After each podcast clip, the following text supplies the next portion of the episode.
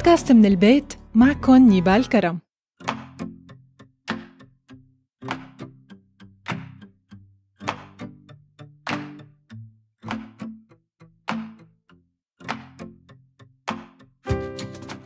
مرحبا. مع مرور السنين والأعوام بيوصل الإنسان لمرحلة من النضج بيسموها المرحلة الملكية وكلمة الملكية بتدل على شغلتين أولاً فخامة المرحلة وروعتها ثانياً تعني إنه حياتك صارت ملك إلك وبس. شو هي المرحلة الملكية؟ هذا كان موضوع الكاتب الدكتور خالد المنيف وهذا موضوع حلقتنا لليوم. خلونا نبدأ.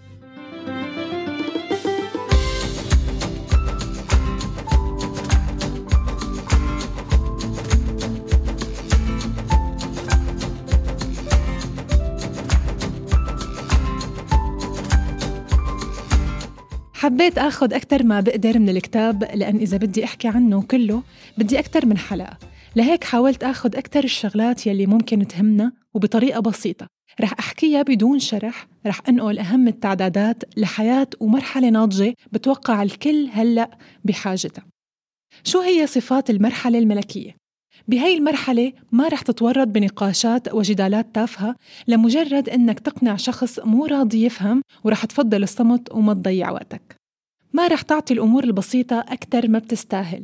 يعني ما رح تنزعج من بكاء طفل ولا من زحمة الشارع ولا كلمة سيئة من حدا. ما رح تسلم عقلك لحدا ولا رح تسمح لحدا يفكر ويقرر عنك. ما رح تهدر البقيان من حياتك بالبحث عن الأحسن، الأروع، الأجمل، الأفضل، لأنك رح تحب الحسن، الجميل، المقبول والرائع ببساطة. رح تدرك بهي المرحلة إنك المسؤول تماماً عن صحتك وعن حياتك. وما حدا رح يحمل همك عنك ولا رح يقاسمك سهر أو شقة أو مرض. رح تهتم بحالك أكتر وتدللها ورح تعرف إنه الحياة كريمة لمجرد إنك تحب حالك وتحب اللي حواليك. ورح توصل لنتيجة كتير مهمة هي إنه ما في شي بدوم. الألم، الوجع، الظلم رح يختفوا.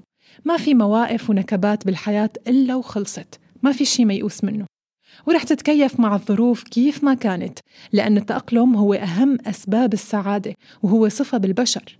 وآخر شي ما رح تتابع أخبار الناس ورح تعرف إنهن مانهن ملائكة وفي منهم ما رح تسمح له أخلاقه إنه يكون صاحب ضمير حتى بأيام الرخاء والهنا.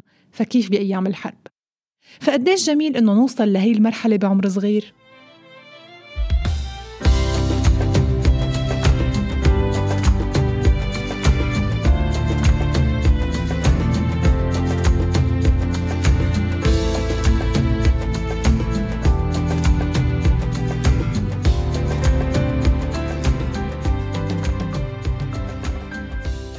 الكاتب عن قانون التأثير وليس التغيير لمحبي السيطرة حصرا هذا الحكي. أهم مهارات الشخصية السعيدة التمييز بين بشو بتقدر تتحكم وشو لا. وأكد على هي الفكرة الفيلسوف الروماني أبكتيوس وقال وظيفتك الأبرز هي تقسيم الأشياء لفئتين أشياء خارجية ما فينا نتحكم فيها وأشياء وخيارات فينا نتحكم فيها. لحتى تخلي الآخرين يعملوا بنصيحتك لازم تأثر فيهم ومو تغيرهم وصنفت الكاتبة آمي مورين مسألة التحكم والرغبة بالسيطرة على أنه صاحبها بيستخدمها لحتى يخفف من القلق أو بسبب خوفه الشديد على الآخرين أو لأنها بتسبب له شعور بالنجاح. لازم نعرف إنه نحن منسيطر على عواطفنا وذاتنا وتفكيرنا وأسلوب حياتنا. لهيك وقف عن تغيير الناس والأشياء حواليك. ولحتى تكون أقوى مارس هاي العادات مع حالك. واحد لا ترفع الراية البيضاء دائما بادر وتحرك. اثنين. عود نفسك على مهارة الامتنان. اشكر الله على النعم يلي حصلت عليها. ثلاثة. لا تشخصن الأحداث. أنت مانك محور الكون. أربعة. استمع للأشخاص يلي بيحبوك عن جد وخود بنصائحهم. خمسة. لا تستمع لصوت الشكوى جواتك. ستة. لا تقارن حالك بغيرك. الحياة مانها ماراثون. هي حديقة كل وردة فيها إلى شكل ولون وريحة. سبعة. ما دامك عم تشتغل وتنجز اقبل النقد. واقبل التغيير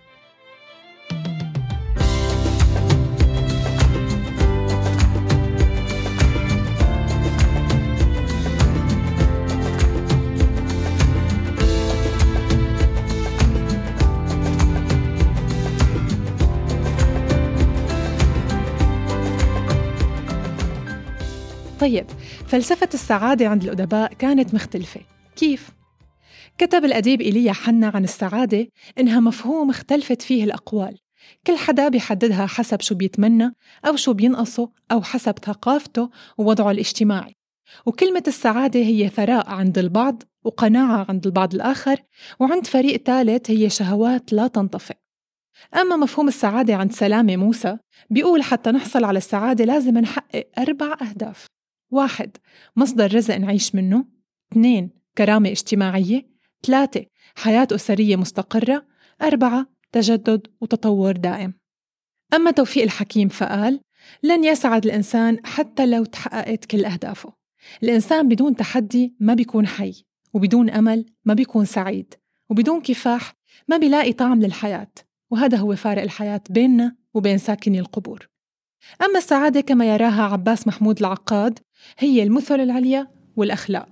صح إنه هذا الحكي صعب بمجتمعنا المادي اليوم بس هو عم يدعي كل حدا يطلع الشر من داخله لنوصل لمرحلة نواجه المجتمع الشرير يلي صرنا عليه. وغير هيك نحن عم نمد جسور لهذا المجتمع ولهذا الشر.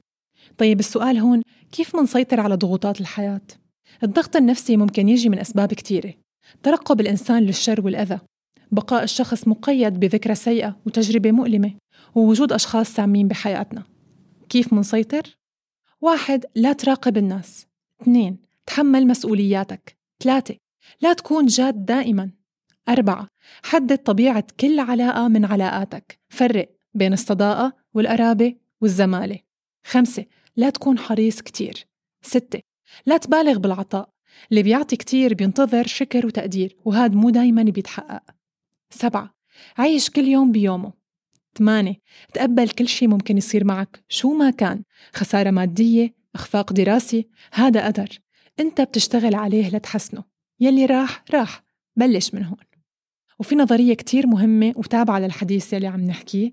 نظرية ABC بتقول إنه سبب شقاء الفرد بيرجع لتبنيه مجموعة خاطئة من الأفكار وأجريت دراسات مكثفة حول صدقها وثباتها وسميت الأفكار اللا عقلانية للبروفيسور أليس.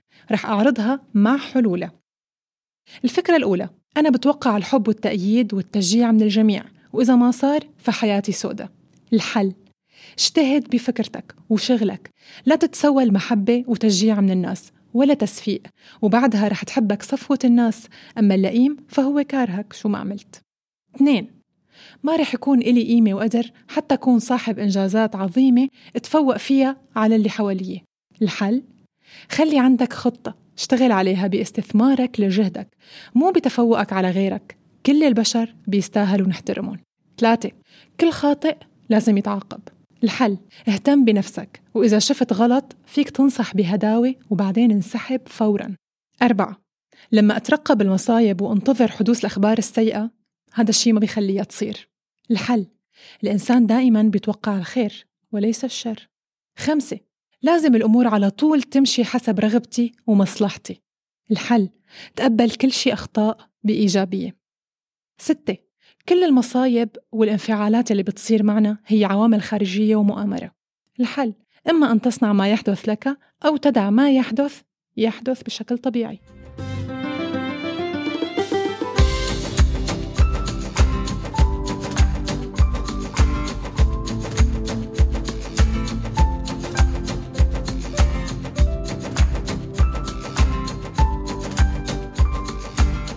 طيب في ظاهرة عم تتفشى حاليا وهي أخطر من الإدمان هي الشكوى العقلية الشاكية. ما انها متعلقة بعمر ولا فئة ولا شريحة معينة صارت ظاهرة شائعة. وبيعتبر الشخص المشتكي إنه حزنه وتعبه وهمه أكبر من أي حدا تاني وهو اللي بيستاهل العطف وبس. طيب كيف بنحقق الرضا عن الحياة وعن النفس؟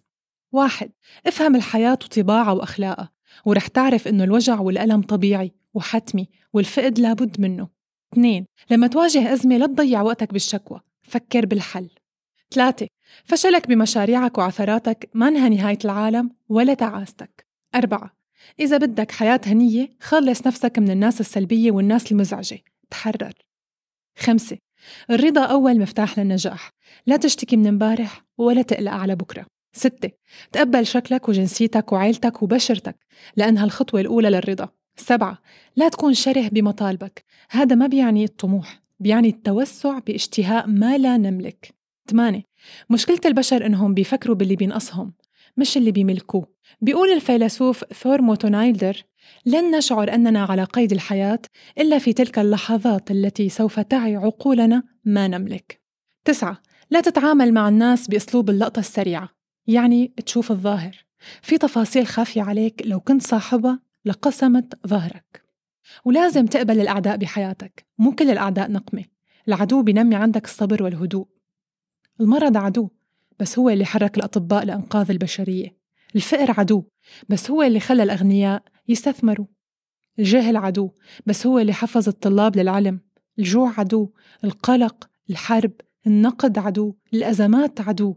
لكن مين بعلمنا غيرها إنه ما في شي بيخون المجتمعات والبشر إلا الرخاء.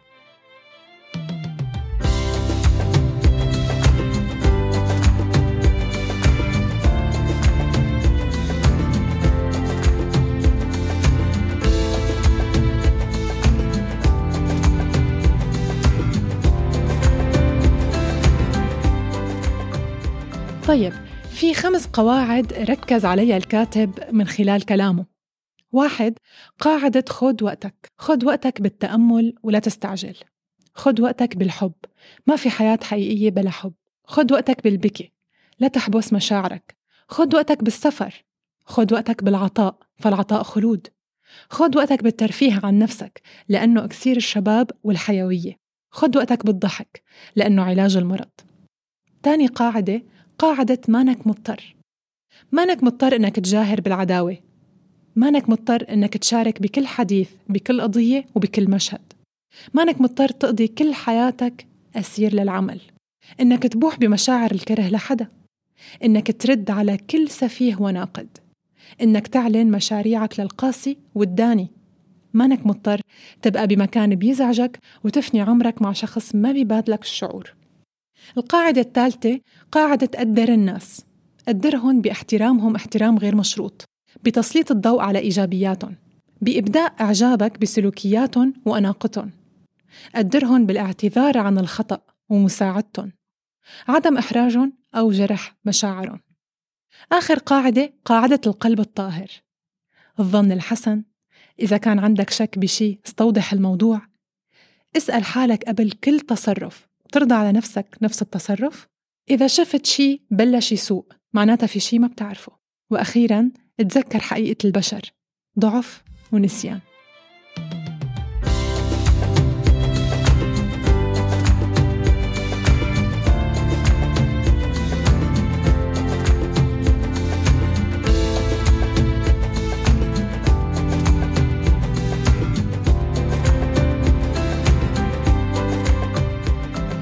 طيب هل أنت ناجح؟ شو هي العلامات يلي بتدل على نجاحك برأي الكاتب؟ واحد لما تختار مقعد القيادة برحلة حياتك وبتختار أهدافك بنفسك وما بتتبع الناس اثنين لما تواجه مخاوفك بقوة وبشجاعة وخطوات جريئة لتعبر الشاطئ للأمان ثلاثة لما تكرر المحاولات رغم الفشل وتعتبر أنه هو طريقك للنجاح أربعة لما تحب شو بتملك وبتركز على جوانبك الجيدة وظيفتك بلدك أصدقائك. خمسة لما تعيش حدود يومك متحرر من الماضي ومن المستقبل. وتذكر إنك صاحب رزق لما بيكون عندك جار كريم ولاد. سقف بيت يحميك. أهل حضن تدفن فيه همك. سيارة تقرأ وتكتب وغيرك بيتمنى يفك الحرف. كلية بتنقي لحالها وغيرك عم يغسل كل يوم. أحد الأدباء بيشوف سر الحياة بالقول التالي أهلا بالقادمين وداعا للراحلين. أهلا بالحب والصداقة وعشرة العمر الجميلة وكل المعاني السامية التي تخفف من عناء الحياة وتزيد من مساحة الصدق والجمال والوفاء. ومع السلامة لكل شيء آن أوان انتهائه وحل موعد إسدال الستار عليه. فلكل شيء في الحياة بداية وله أيضا نهاية. من الحب للنجاح للشباب للصداقة للصحة. وكما نسعد بالبدايات الجديدة يجب أن نتقبل النهايات الحزينة ونسلم بها ونتواءم معه بودكاست من البيت كنت معكم نيبال كرم. للقاء قريب وحلقة جديدة بشوفكن على خير يا رب. bye bye.